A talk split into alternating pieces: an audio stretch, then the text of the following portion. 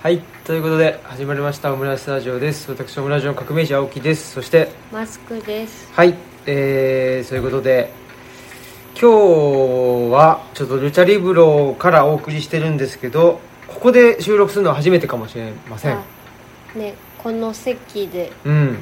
いつもね、はい。茶茶舞台に畳の部屋に座ってることが多いんですけどそうですね。そ板んでも間ね。そうそう。あのね半ば寝そべりながらうん。ぐらいの感じで撮ってるんですけど、ちょっと今日は椅子に座ってうん。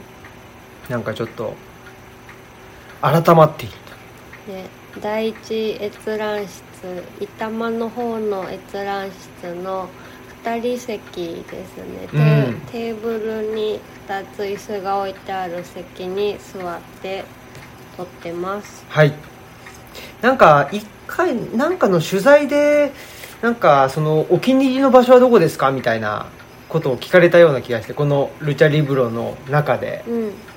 そんでなんか僕は結構いろいろその季節とかによってなんか原稿を書く場所と本読む場所とって違うですよね？みたいな話をしたような気がほするんですけどここのテーブルも結構なんだろう好きですね。開館中にこのテーブルに座ってなんか仕事をまあそんなにずっとはやってないんだけど、ううん。なんかしてるとその詩書席って実はあんまりその外の様子が見えないんですよね。あですね。あの初夏に囲まれてるそうそう。から私その耳がうん結構、あのいいので誰か来たら音でわかるんですけど、ので僕あんまりなんかね、まあわからないこともないんだけどちょっとなんでしょうね。ストレスがかかるというかなんか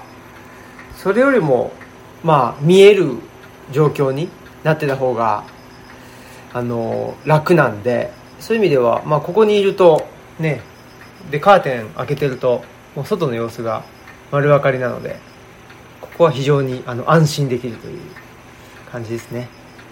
はい。はい。そんなことでまあこんなとこここにいてなんか仕事をしてることもたまにあるしまあちゃぶ台、まあ、一番ちゃぶ台が多いかなうん。とは思うんですけどね。ちゃぶ台にいたりとか、まあ、あとは主書席の後ろ側にいたりとかね。まあいろいろとしておりますけど。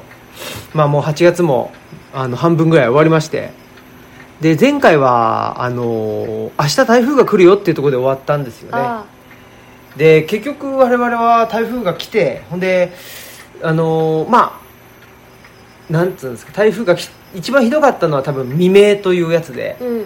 あのー我々が、まあ、寝てる間にが一番ひどかったんだろうなというのもありつつ、まあ、とはいえなんか熟睡はできずねなんかちょっと朝早く起きちゃったりしてでちょっとこれこのままどんどん強くなるようだとなんか橋渡れなくなっちゃったらねちょっと危険だなということで、まあ、結果的に午前中だけねあのうおとかぼちゃんとあのオクラ君を連れて、はい。ね、あの避難するということをしましたね。でね村内にも一応その避難場所っていうのはあるんですけど、まあ、村内にある同じ道のね先にあるだけなので、川が近いっていうのはあんま変わらないので車に乗って隣町の、まあ、川大きな川がないような、うん。とこの、まあ、いつものオムラジ撮ってるコンビニの駐車場に止めてちょっとしばらくいたんですよね。そんでまあやっぱりまあ一番元気だったのはねオクラ君が一番元気だったかなという感じは、っとまあ興奮。興奮状態でね。まあそんなことで。まあちょっとその様子は僕もあのツイッターにあの少しだけ写真で上げたのでね。ちょっと見て見てもらえたらなと思います、まあ、そんな避難もしたりとか。あとは何してたかな？まあ避難して。あれが何曜日だったんだろう？15日。に15日か。避難しました、あそうだそうだ。ねそんで本当はファンタジーの回とかいろいろと予定してたんだけどちょっとね我々すいません。避難するんでっつってちょっとまた延期させてもらったりとかそうですね。してましたね。まあそんなことがあってその日はなんかねまあ疲れてねちょっと帰ってきて寝てっていうぐらいしかなんかやんなかったような気が。まあそうですね。まあそのねルチャリブロの建物になんか被害っていうのはまあ、雨漏りしたっていうあーそうだね。んぐらいだったんですけど道はもうねすごいことになっていて、杉場が本当にちょっと歩くのが困難なぐらい。杉場とか、うん。なんかちょっと大きめの枝とかね、うん、落ちてて、まあ、特にねちょっと足が上がりにくいから、うん。まあ、足引っ掛けるところがたくさんあってちょっとこのまんまじゃ、ね、困難だなっていうぐらい落ちてましたよね、うん。あと川にゴミがめっちゃ打ち上げられてて、そうね。なんとかしなきゃなみたいな。まだちょっと復旧しきってないんですけど、うんうん。ねあそうそう。そんなんで一日ちょっとねあのーなんですか環境整備のために一日、えー休館させてもらったりしてね。そういうのもありましたね。そうですね。ルチャリーグの一日お休みっうんていうのがあったりとかそんなこともあったかなというところですね。はい。はい。まあそういうこともあってえー、あとは土着への処方箋ね。あそうえーです、ね。収録しまして。それでまあ近々あのアップね。まあ我々が構成をしてはい。はい。そう返して。でマスクさんがねをあの写真撮ってもらってはい。ただ照英をね、はい。撮ってもらったらまあアップされるということなので、えーまあ近々ねアップされるでしょうということでもう20回やってて、でうん。次は21とか2とかねですそんなもんなのかな、うん。20回やってる1回につき3冊紹介してるから、ね。もう60冊は紹紹介してると。わすごいっすね、おうん。すごい。頑張ってます、ね。頑張ってますねまあそういうことであのね関書房さんのノートでね連載中と。そうですね。はい。全部、あの無料で読めますので、うん。ぜひ、ね。うん、覗いてみてください。そうそう。っていうことでえーっとまあお悩みであったりなんかお悩みじゃなくてもいいんですけど、えーちょっとね、えーお便りをくれるとまたね、えー土着への処方箋の、まあ、ネタになるんで、あのーぜひくださいという感じですね。そう僕らも本を選ぶのはやっぱ楽しいんで、うん。うん、どうこのねお便りに対して、まあ、どう答えようっていうのもそうだしその答えるのにあたってどの本をねあのおすすめしようかしらっていうのもあったりしてまあそういうのを考えるのもすごく楽しいしね。そうですね、うん。なんであの選んだ理由を、まあ、じっくり聞きたいっていう場合は関書房さんに土着への処方箋としてお便りくれたらいいし、うん。選んだ本をあの購入したいよっていうことでしたらあの東本さんのルチャト本往復書館っていうのがあるので当館にお便りもらったらその東本さんとの連携っていう形でお答えしますっていう、はい。はい、まあそのね土着への処方箋とルチャート本往復書館はなんか似てるようでいて、うん。ちょっと別にねあのリンクしてるわけじゃないんですけど、うん。まあでもやってることは、んまあ、ほぼ一緒というか、うん。そんな感じなんで。だね。まあ理由も知りたくてそうだね。購入もしたいっていう場合はちょっと両方に。あそっか。うんまありあのしたらいいのかな？っはい。ていう感じです。はい。はい。そんなことでした。で僕は明日からねあのー四国に行くということでもうこのオムラジがオンエアされた頃にはもう終わってはいるんですけど、うん。愛媛と高知とね、えー行くよということで、えー明日高島さんとねと歓喜さんと行ってくるはいとい。うことになっております。はい。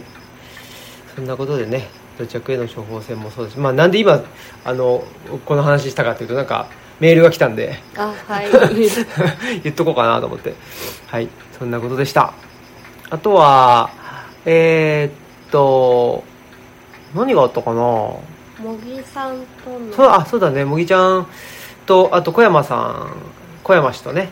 3人でえーっとまあオムラジ汗まみれであったりまあ茂木ちゃんが主催しているえーっと人文と生活をしゃべり会というね、えーそれもあのー久しぶりにやるということで生駒のね、あのー某某所の自治会館を借りて、えー行ったというものも先週の土曜日にねはいありました。うん。うん。どうでしたか？そうですね。まあなんだろうな。あのーなかなかいやまあ基本基本は面白かったんだけど、うん。なかなかやっぱりなんていうのどういう人が来てくれてるのかもわかんないからあ,、うん。のーなかなかなんていうんでしょうね。しむ喋るのがねうん。難しかったかなっていうところはありますけど、うん。まあちょっと好きなことを喋らせてもらったっちゃ喋らせてもらったし、うん。という感じでしたね、ううん。ん、結構そうね。まあテーマは「空き地なき世界の歩き方」っていうことで、まうん。あ空き地とは何かとか空き地なき世界をどう生きるかとかね、うん、そういうようなあのお話で。まあそれは僕も常に考えていることでもあるし、うん。なのでまああのいつも考えていることをお話ししたという感じでしたけど、まあどれだけねの人にがあの何を持って帰ってくれたかなというのはちょっとちょっと分かんないといううん。感じでしたけどね。まあでも楽しかったですね。あのちびっ子はすごいたくさんいてね。うん。大人が10 14とか15とかでちびっ子も10人ぐらいいたりしあてすごいですね。そうそう。まああの録音というかあの同時配信してるんで、うん。それも聞いてもらったら分かるんだけどもう常に子供の声が入ってるっていうことで、でしたね。いいですね。そうそう。で僕はその日はもぎちゃんの一番上のね女の子と、うん。まあずっと喋ってて。ほんで今日はねあの今日はって収録日日曜日ですけど、うん。まあねとコジココジ一家が来てくれてあそうですね。でコジさんの、あのー息子さんねと音くんともうずっと遊んでたから、うん。なんか気せずして2日連続なんかちびっ子と一緒にそうですね。遊んだなっていう、おとくんとすごいなんか大の仲良しみたいになってまそうしたけど。ですね。ちょっと気が合う感じがしますね。うん、やっぱりね音くんのねあの眼鏡がねかわいい。可愛いですね、うん。表情が豊かでねそうだね。とってもねねあの元気にすごい元気だったなっていう。元気。元元気だけどめっちゃインドアなんで そうだね。外行くともう帰りたいみたいな。確かに。そこもちょっとねなんかあのーシンパシーをね。そうねだから感じますねよくあのお子さん来るけど、うん。だいたい家のおもちゃを何週かしたら飽きて、あー。こもっと違うことしたいって言ってあそれで外行くことが多くてなんかそれが染みついてるから、うん。今日も可愛いくって言って誘ったんですけど、うん。おとくんは全然その飽きないといううん。か、なんか電話のおもちゃとかもうん。ずっといろんなパターンで遊べるんだなと思ってすごい自分でね、うん。遊び方あそをうそう。考えて。だからいろんなパターンができるからそ,、の電話で一生遊べるみたいな、そうでしたね、うん、そんな感じでしたね。楽しかったな。可愛かった。ねえ、うん。そういうことで、えーまああの僕はねなんか2日連続あのちびっこに遊んでもらったなっていうのもあるし、うん。まあその日曜日、まあ、今日収録してるね、えー日のお午前中中が朝からねあの愛宕祭りというはい。のがありまして村村の,、のね八幡神社のねお祭りが、まあ、お祭りっても本当儀式だけ。本来は極巻きってあね。餅巻きをするんだけど、だから極巻きがあったらその一般の氏子の人も来るとそうそうそうそうけどその儀式だけだから、うん。そのでもね参加してくれた人がいたよ今あ日。本当にいうん。たんだ、移住者の人かもしれないね。うなんだ、ちょっと、うん、ご挨拶したことない人だったけど、うん。お二人いらっしゃってっていうのがありましたけど。まあほぼほぼだからその氏子の役員が定期的に清掃したりとか、うん。祭りの準備をして、えーその祭りをね執り行うとうん。いうことをしてるんですけどあのたまにそういう人もいたりとか、うん。まあ、あとはなんだっけ厄年とかね。あそうですね、うんあとお祓いしても。喜寿米寿とかねあああいう、うんあのーお祝い系もする時もあるしっていう感じで、まあ、たまにそういう参加もあるよっていう感じですけどね、うん。まあ、いい神社ですけどあねそうですね。すごいたくさん神様が祀られててね。ね。うん。あとなんか川が流れ敷地に川が流れてるから、橋がかかってうんうん。小さな橋がかかってて橋渡って大社のとこに行くっていうあの道も結構好きそうですね。やねあのまさになんか悲願というかね。ね違う世界に行くという感じがしてすごくいいしまあそのねあの社殿の裏のやっぱり杉の木かな？杉とかひヒノキとかかな？ああいうのもすごくあの太くてね。うん、まあ多分100年ぐらいは経ってんだろうなという木があって、まあ、ただその木もなんかすごくなんつうの歴史性を感じさせるんですけどやっぱりちょっと傾いてきてたりして、うん。あれはちょっと危ないしどどうしようかねみたいなのもみんなで話し合ってるみたいなそういうところもあってちょっとだからなんか今日ふと思ったのはそういう伝統とかねもう何百年続いてきたことが途切れようとしてるうんわけじゃないですか。あその瞬間になんか入れるっていうのは、うん。なんですかね。ちょっとまあ歴史的に見るとおーすごいことだなというかね、何百年続いてきたことが途絶えるっていう、ねすごい話だなというのもあるし、まあ、地域住民的に言うと、うん。どうやって引き継いでいこうかなとか、ねうん、その地域ってね、あのーなんかこのままでいいのかなとも思いつつっていう感じがして、そうですうん、ね、でなんか今日はね今日はっつうのかな。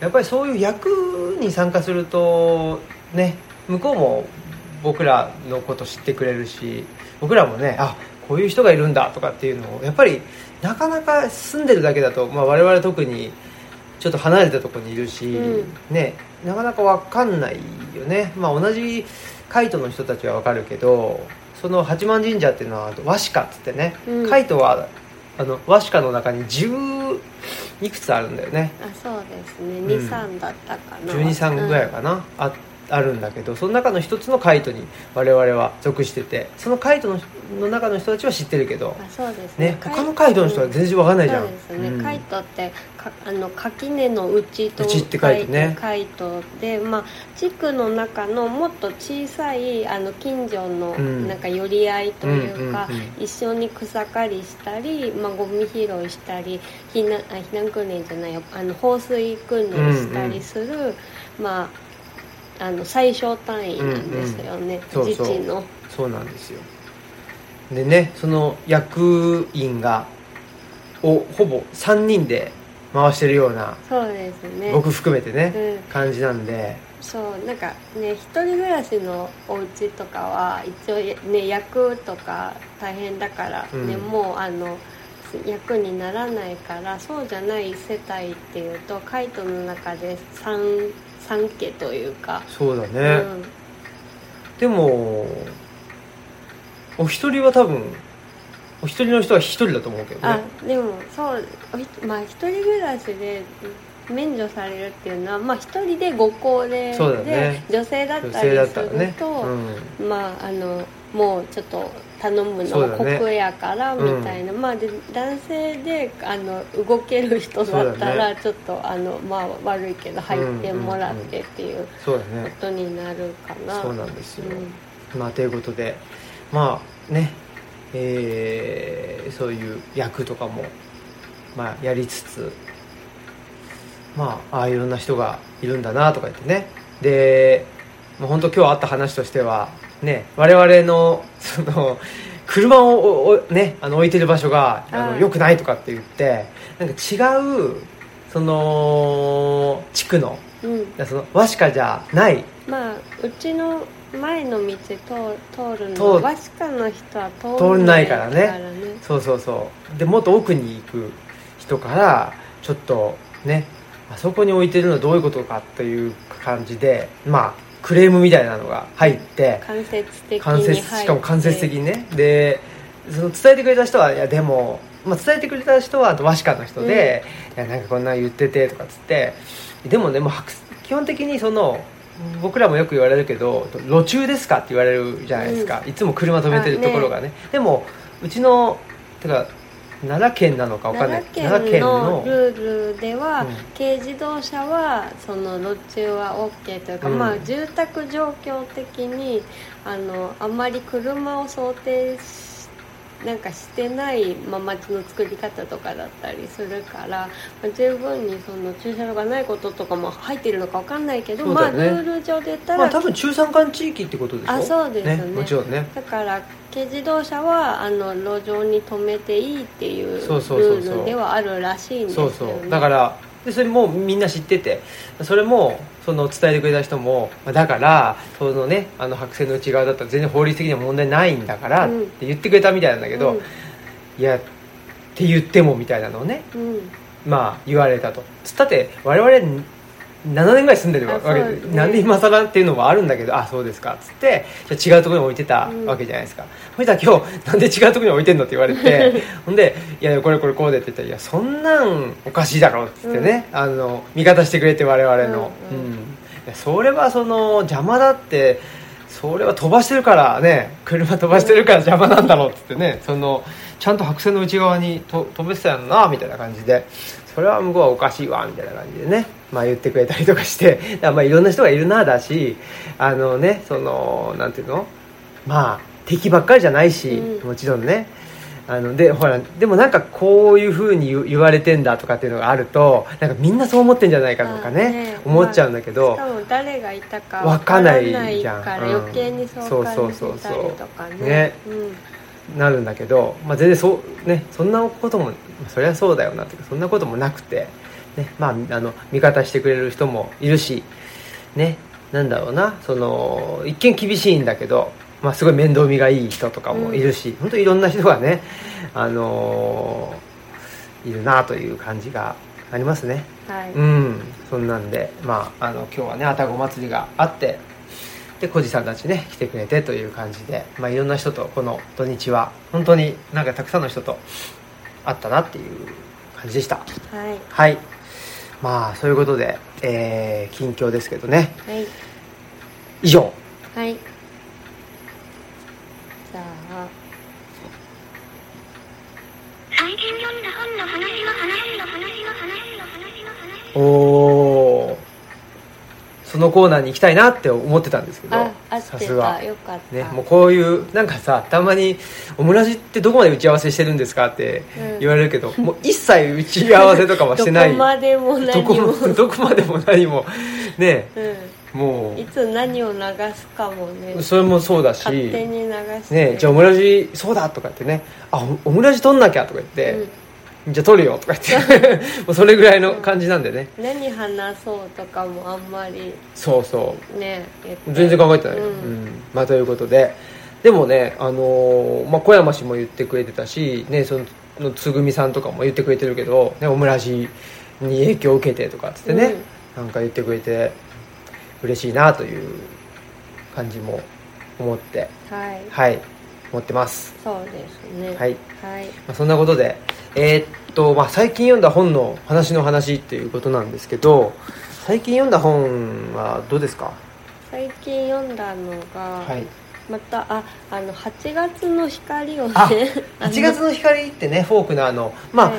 前回だか前々回だかもうちょっとちらっとね、うん。あのお話ししてただこれすごくまあ古典あ公文社の古典新訳で読んでるけどすごく分厚、うん。ふ太いというか厚いというか。太いですね。ね。雪潮の面影ぐらいの太さ。あ渡辺教授さんの。はい、なんででも読み読みたなんとか読み切りたいので報告しようと思あって。進捗を。そうそう。進捗。はい。進捗報告を、あはい。いいですね。ありがとうございます。前回は、はい。まあ、あの何だったかな？妊娠したうん。リーナという女性が、はい。お腹のここあのお父お腹の子供のお父さんがその妊娠したって告げたらどっかいあのたさ去っちゃったんですよね、はい。リーナの元を。おう。であ。そうまあ言ったら捨てられたってことなんだけどでもリーナは気づいて本当に気づいてないのかちょっとわからないんですけど、あのその父親を探して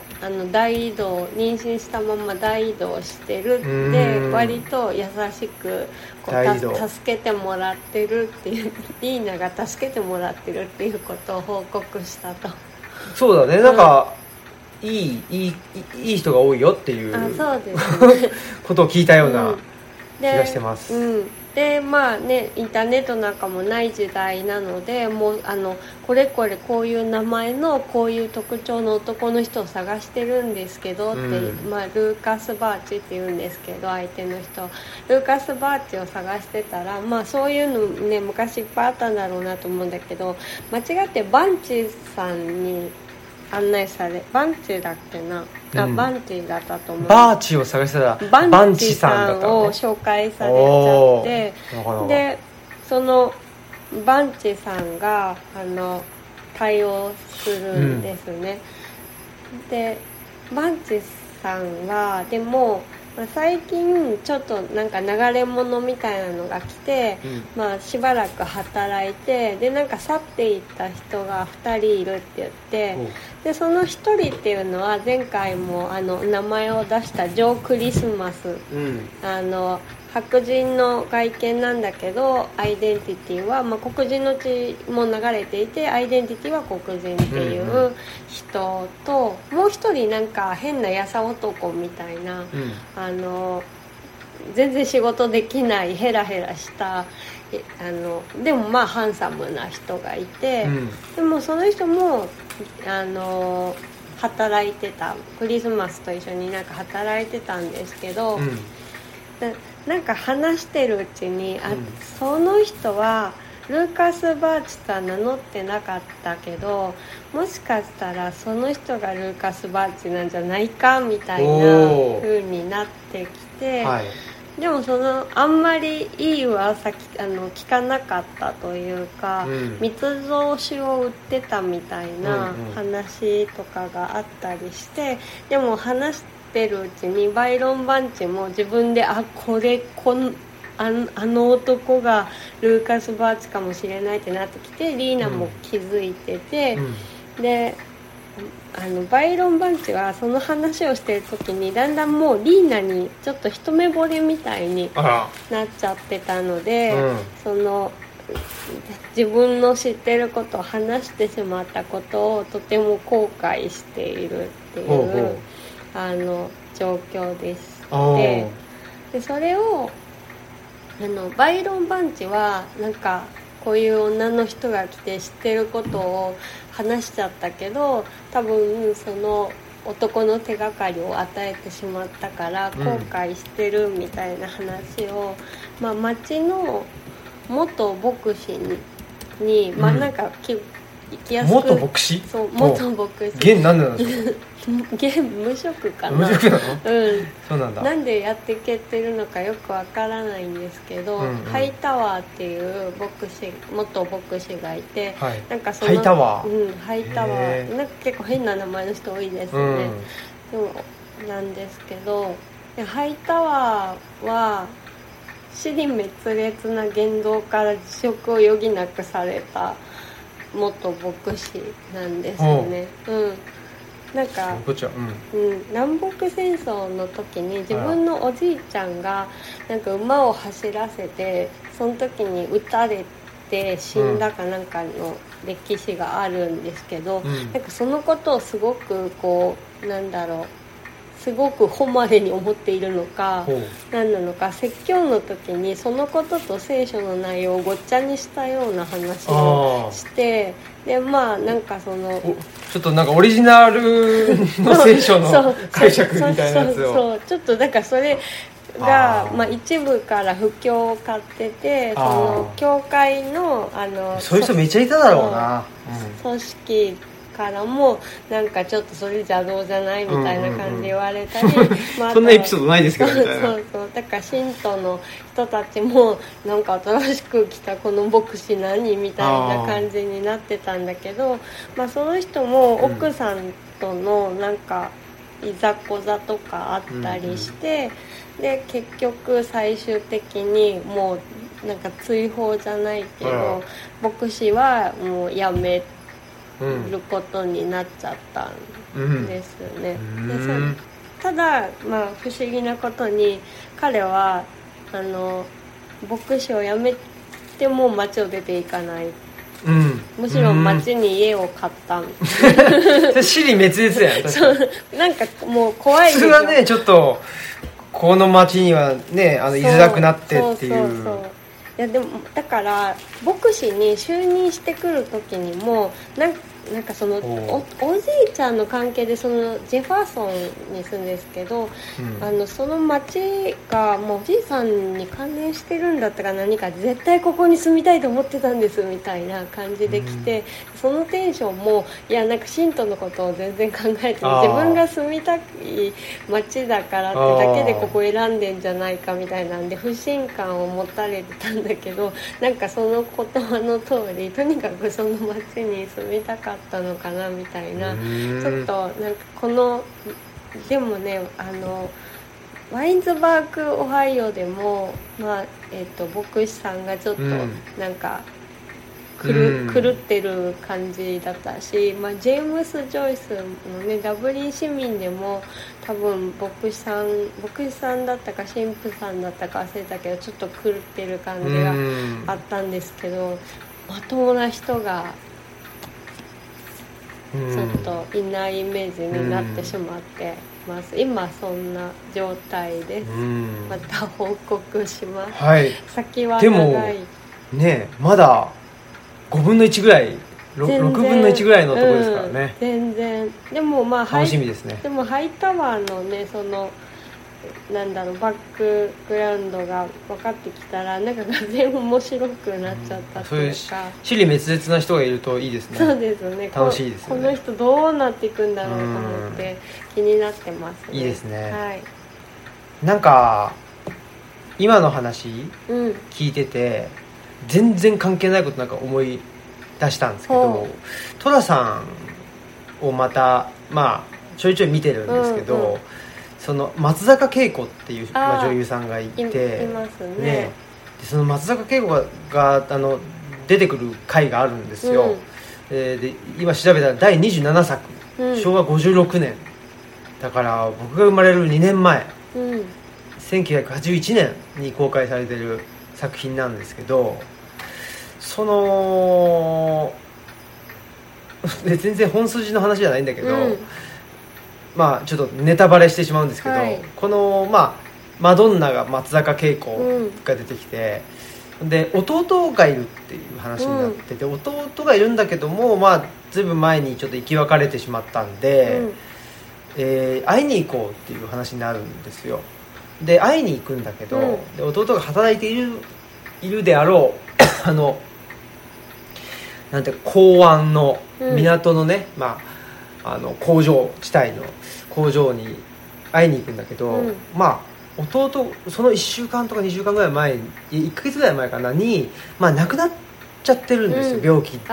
急な病気でね、でその時にまああのーその社員の人たちがねからはでもどうやら慕われていたようで、まあ、うん。実直な、そうそう。ででもそのまああのーあ松坂慶子ね姉からするとせっかく弟に会いに来たのに、うん。とかあとはもうなんで自分に知らせてくれなかったんですかみたいな、まあそれは本当にそうですそう思ってて。ねでまあ向こうのあのー社員のねその代表のような人も「いやすいません」と「まあそれはちょっとこちらのもう調べが足りませんでした」って言うんですよ。ほんで言ってで戸田さんもいやそれはまあ気気持ちはわかるけどそのねここの会社の人もまああのー最善を尽くしてくれたんだと、ね、で生き別れたお姉さんだから、そのお姉さんがいるって話も出てなかっただろうからね、うん。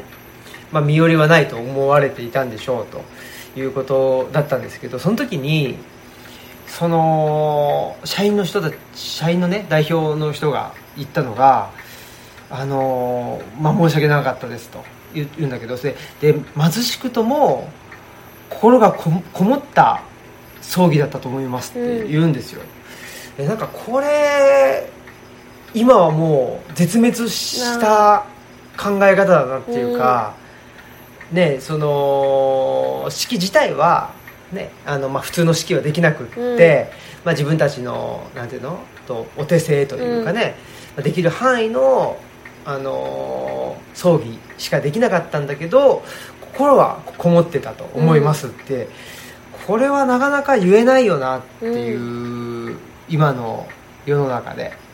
っていうのをなんか今の、あのーフォークナーのね。うん。全く関係ないけどなんかなんですかねその口伝えに人を探すみたいな、あうん。このだからそこかもね。戸田さんもその弟をあのし知りませんかとかっつってうん。聞くわけですよ。だからそのなんか時間？うん。時間がかかるわけじゃないあですか、そうです、ね、でその時間がかかる間に亡くなっちゃってたりもする、うん、あそうですね、うん。あと1ヶ月早く、うん。まああのだおその松坂慶子を演じるお姉さんは弟と会う気はなかったんですよ、うん。だけどあの寅さんと出会ったことによっていやそれは会っといた方がいいっていうことで行くから、うん。まあもし1ヶ月ね寅さんと出会うのが早かったりしたあらそうですね。違ったかもしれないし、とかなんかこの時間がかかるっていうことうん。っていうのはなんかあの今の世の中だとまあタイパーとかっつってなんかもうイコールねあの悪というか時間がかかうん。るイコール悪ってうん。なんかされちゃってるような気がするけどやっぱりその時間がかかるということによってうん。生まれる物語というかでもつうか物語って全部そうだよなっていうね、このその時間何してたかっていう話、まあそれが物語だろうなとも思うんだけど、うん。なんかでもねそういうのってあるよね。そのアンネ・フランクもそうじゃない？そうだけどさ、うん。なんかちょっともうちょっと早くナチスドイツが降伏してたらとか、うん。結構ギリギリじゃないですか。あそうですね、うん、あと数ヶ月ねね。見つからなかったらとか、ね。助かってたのにとか、1945年とかそうだよね。だったと思うんだけどな、ね。っていうんでなんかそんなこと思いましたね、うんはい。ちょっと今の話でもう一冊読んでた本が、まあ翻訳文学機構さんですね、えっと言葉と旅者さんが出しているシリーズでまああのいろんな外国文学のその全部じゃないあまあ短編だったらこれ全部な時もあるのかな。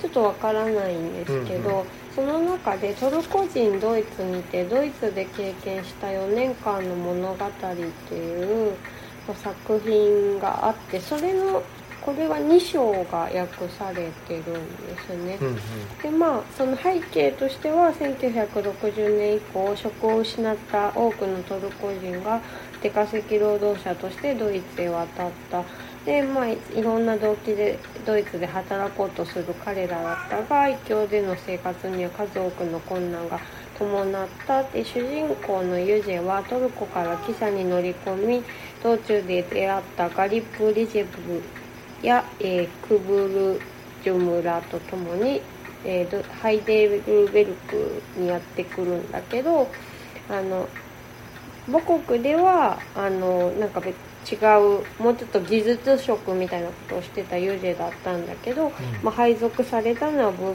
部品の組み立て工場でなんか単純労働みたいなことに、まあ、勤しむようになってっていうことでこの第2章ではなんかあのそういうえっと出稼ぎ労働者の中で、まあ、ちょっとお年めした人がいたんですけどその人が亡くなっちゃった病気で亡くなっちゃったんですね、まあ、しかもそそれは多分工場で働いて、まあ、有毒なあのガスを少し少しなあのずっと捨てたからなのかわからないけどそれが原因で、まあ、亡くなっちゃった時にその遺体をどうするかっていうことがすごくその問題になるんですね。でまああのえっと一応、まあ、ずっとあのその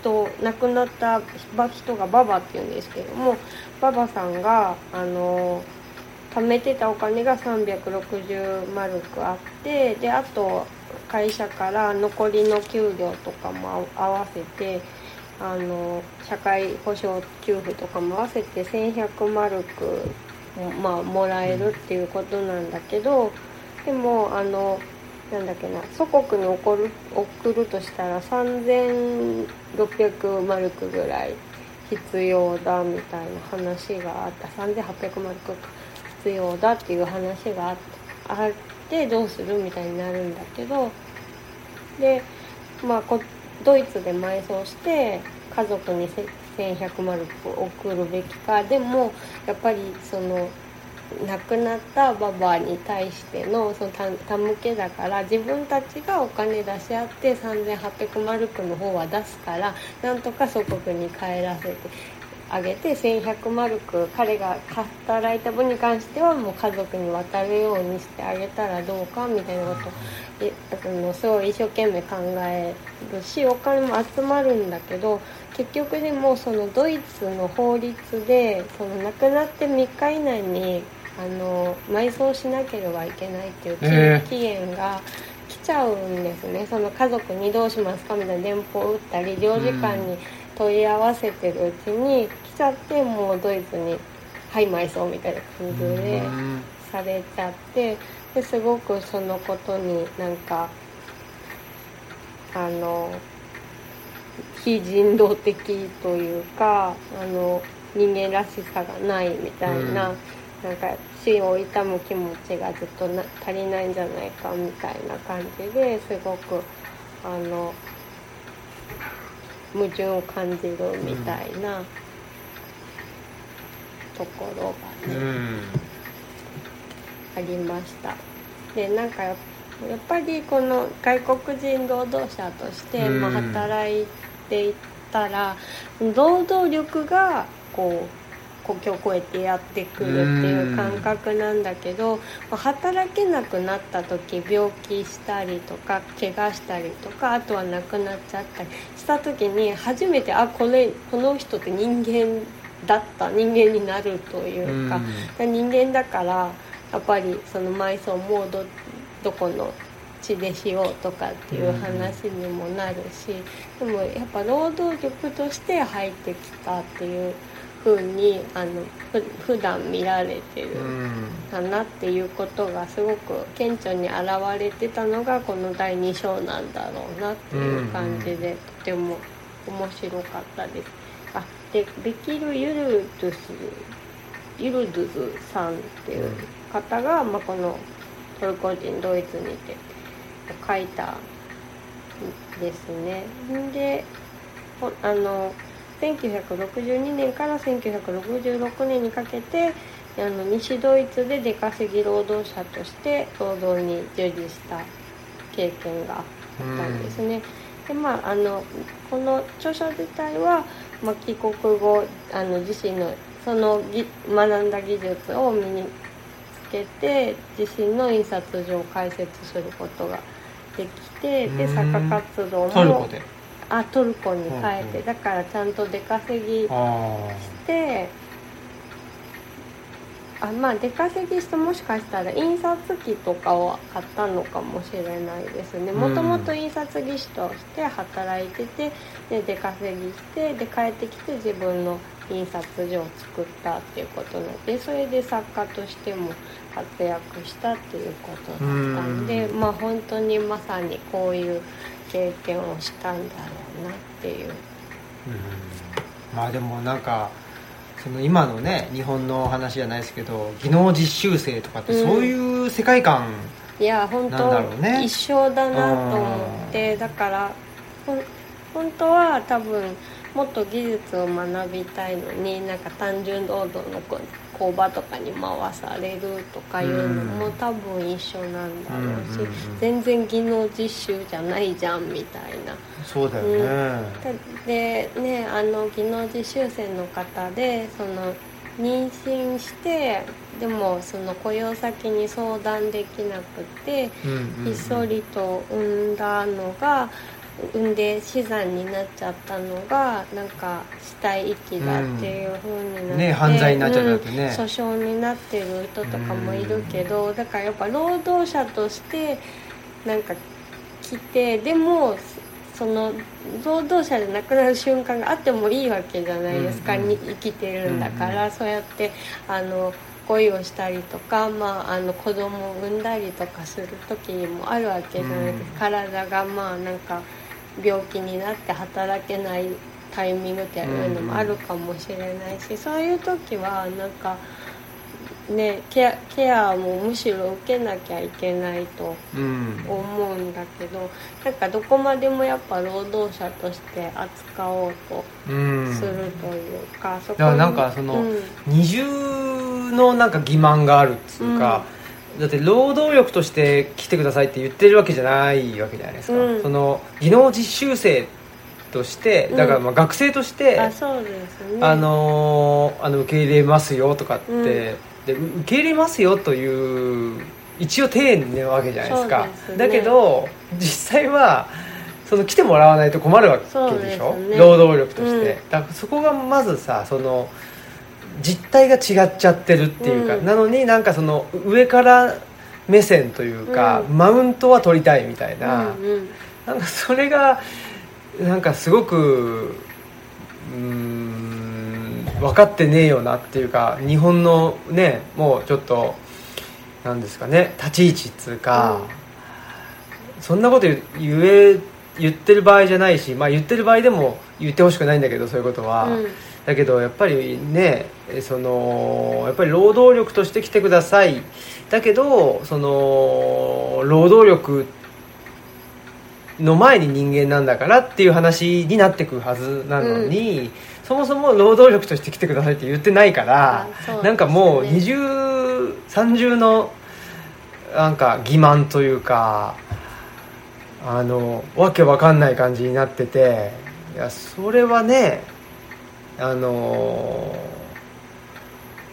そんな国に来たくないよねっていうか、ね、あの難民の話もそうだけどね、うん。難民条約批准してんのに、ね。難民としてなんかあの認められないみたいななんかその来てみたらみたいな、そうですね意味わかんないじゃんという。だから難民条約とかって国際条約なわけで,、でなんで国際条約とローカルルールがぶつかった時に、うん。ローカルルールがその優先されるのかっていうのはすごい、あの意味がわからないですよね。で国際条約では入国の方法とかその在留のあの権利とかが、まあ、あのそこの国のルールとはあ合わなくても難民なんだからそこはもうあの不問にしなさいっていうのが。それえだからそのローカルルールよりもそっちの国際的なルールをあの優先しますっていうのがまあねあの難民条約であったりその国際条約にを批准するっていうことなのでで批准してるくせしてそのローカルルールっていうかね、うんを優先するするってことをやってるからだからこれもまた欺瞞そうですね。だから批に准満ちているという。批准国だって言っちゃってるからそれを頼りに来る外国の人が本当にいるうん中で、行ってみたら全くその受け入れられなくて。ねあの強制送還かもうずっと閉じ込められるかみねたいな二択を迫られるっていうちょっとわけわかんないよね。本当そうですよねハンバーガー屋さん入ってみたらねラーメン食えっつってなんかすごい頑固親父がねね。あの 黙って食えとか言ってね、いやこれあの僕はハンバーガーが食べたかったのにうるさいラーメン食えみたいな、うん。なんかもうでラーメン食べ終わるまで出れないみたいな なんかよくわかんないことになっちゃったけどまあもうね掲げてる看板と中身が全然違うっていうか、でまあロひどいよね。だからローカルルールを優先するしないといけないと思うんだったらもう基準を取り下げないとそね。来ちゃう。ミスマッチがそうそうそう生まれるじゃないミスマッチが起きちゃうからね。ですか本当ですよね。だからなんかそこがねそのなんつうの世間体みたいなまあいわゆるね、うん。その国際社会に対する世間体としてはあのよくしたいと。だけどもあの本気でやる気はないっていうまあちょっとなんかその感じがもうあらゆるところになんかあの噴出してしまってるような感じがあってね。そうですよね。本当に甚だ欺瞞国家だなというふうにね、えー思いますよ。はい、本当に。はい。そんなことで、はい。えっと ねありがとうございます。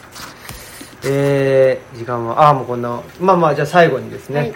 このまあ、ずっと言ってきたんですけど山崎ね正弘さんが書いた「この国の同調圧力」っていうねことでまああのーなんか、まあ、同調圧力が強いよねっていうのはよく言われることでそのね日本社会っていうのは流されやすいとかねそう空気、うん空気を読むみたいなのが優先されるみたいな。まあその忖度ししちゃうとかね。うん。よく言われることだけど、まあ、山崎さん書いてるのがそのまあ同調圧力っていうのはどこの社会にもどこの国にも、まあ、あるんだよねっていう、うん。あるんだけどそれに対するやっぱ抵抗力が弱いんじゃないかなっていうことを言っててあ確かになと。同調圧力がまあ強いか弱いかっていうのはちょっと分かんないんだけどそれに対するなんか力うん。が弱い。うん。確かになんかそんな気がするなっていう。ででこれ同調圧力を生み出してるっていうのはなんつうんですかね。そのいじめに加担する、うん。いじめてる人がいじめの首謀者がいて。でその、えっと手下がいる。でその手下になるまあし首謀者になるのはもちろんのこと。手下になるとまあそのいわゆる、まあ、同調圧力じゃないんだけどそそれをあの強化している同調圧力に加担していると。いうことではなくて、まあ、それももちろんそうなんだけどじゃなくてそのいじめをやっぱ止めなかった時点で、その見見過ごしてるっていうことが同調圧力をうん。高めることになってるんだよっていう話なんですよね、うん。いやそれは確かにそうだよなっていうね。だからまあ直接手を下すとかね、うん直接関わるっていうことをしなければいいって思ってる。うん。まあちょっと僕も含めてですけど、うん。なんかそそういうところがあるんじゃないかなっていうね気がしますよ。だから良くないんだとやっぱり良くないっていうふうに、うん。まあ言わないと、うん。そのね同調圧力をあの強めることになってしまうと、そうですね。うん、何も言わないから私は知りませんよっていうのはやっぱりうん。ちょっとそれはまあ特に大人としてね、うん。えーであればそれはちょっと通じないよっていうことでしょうね。この辺があの同調圧力に対する抵抗力の弱さ、あそうですね、うんってことなんだろうなとうん思いましたね。そうですね。やっぱ日本だとなんか関わり合いにならなければ、うん。あのいいっていう。うん、いいってね。感じに、感じになっちゃうじゃないですか、うん。でもそうじゃないんだよなっていうねことなんですよね。そうですね。はい。まあそんなことで、えーね、ここ最近読んだ、えー本の話の話、はい。最近読んだ本の話の話か。そうですね。でございました、はい。ありがとうございました。この番組は、図書館、パブリックスペース、研究センターなどを内包する、人類地の拠点、ルチャリブロの提供でお送りしました。にゃんが入りました。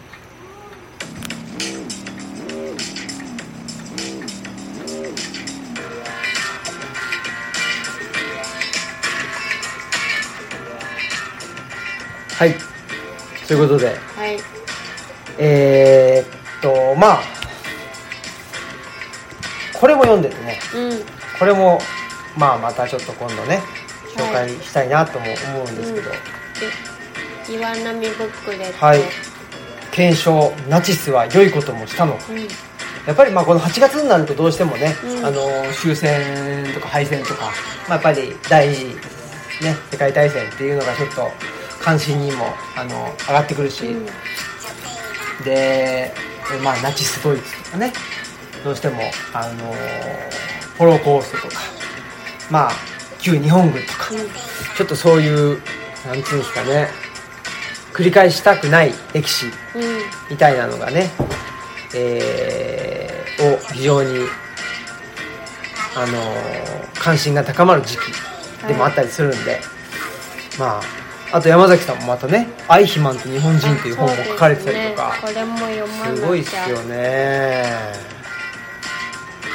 精力的にというか、まあそういうことでねちょっと我々もなんていうんですかねああ知りませんでした。っていうし知らなかったから OK っていう風なね、ちょっとこういう社会風土を変えていきたいなという風に思ってますんでまあちょっとしたことでもねあのー関心を持つというか、はい。まあなんていうのかねなんか知るのを恐れないっていう。ね。どうしてもねこれを知っちゃうとちょっとなんか自分の立ち位置とか自分の意見とかを言わなきゃいけないんじゃないかなというなんか計算が働いてこれは見て見ぬふりしとこうっていうふうに思いがちっていうか。でそれはすごくよくわかるっていうかこれだけ情報がねたくさん溢れていると、もうどんどんなんかいやおかしいだろみたいな ことがどんどん出てくるじゃないですか。だからもう全部追ってたらキリがないっちゃキリがないんですけど、まあでもねまあ自分があの追える範囲は追って。まあそれ以上ねもう全部追わなきゃいけないね。ってなっちゃうとそれはそれでしんどいんで、うん。まあそこはあのみんなで、えー協力ねあの分担しながら、ねやっていこうという感じですね。はい。はい。そんなことで、えーマスクさんからは何かお知らせありますか？えーとまあ、何度もお知らせすると思うんですけど、はい。9月27日から始まる西荻ホールさんでの展示ぜひよろしくお願いします。はい。はい。来月ですね。はい。僕はもうないかな。はい。ないです。じゃあさよなら。さようなら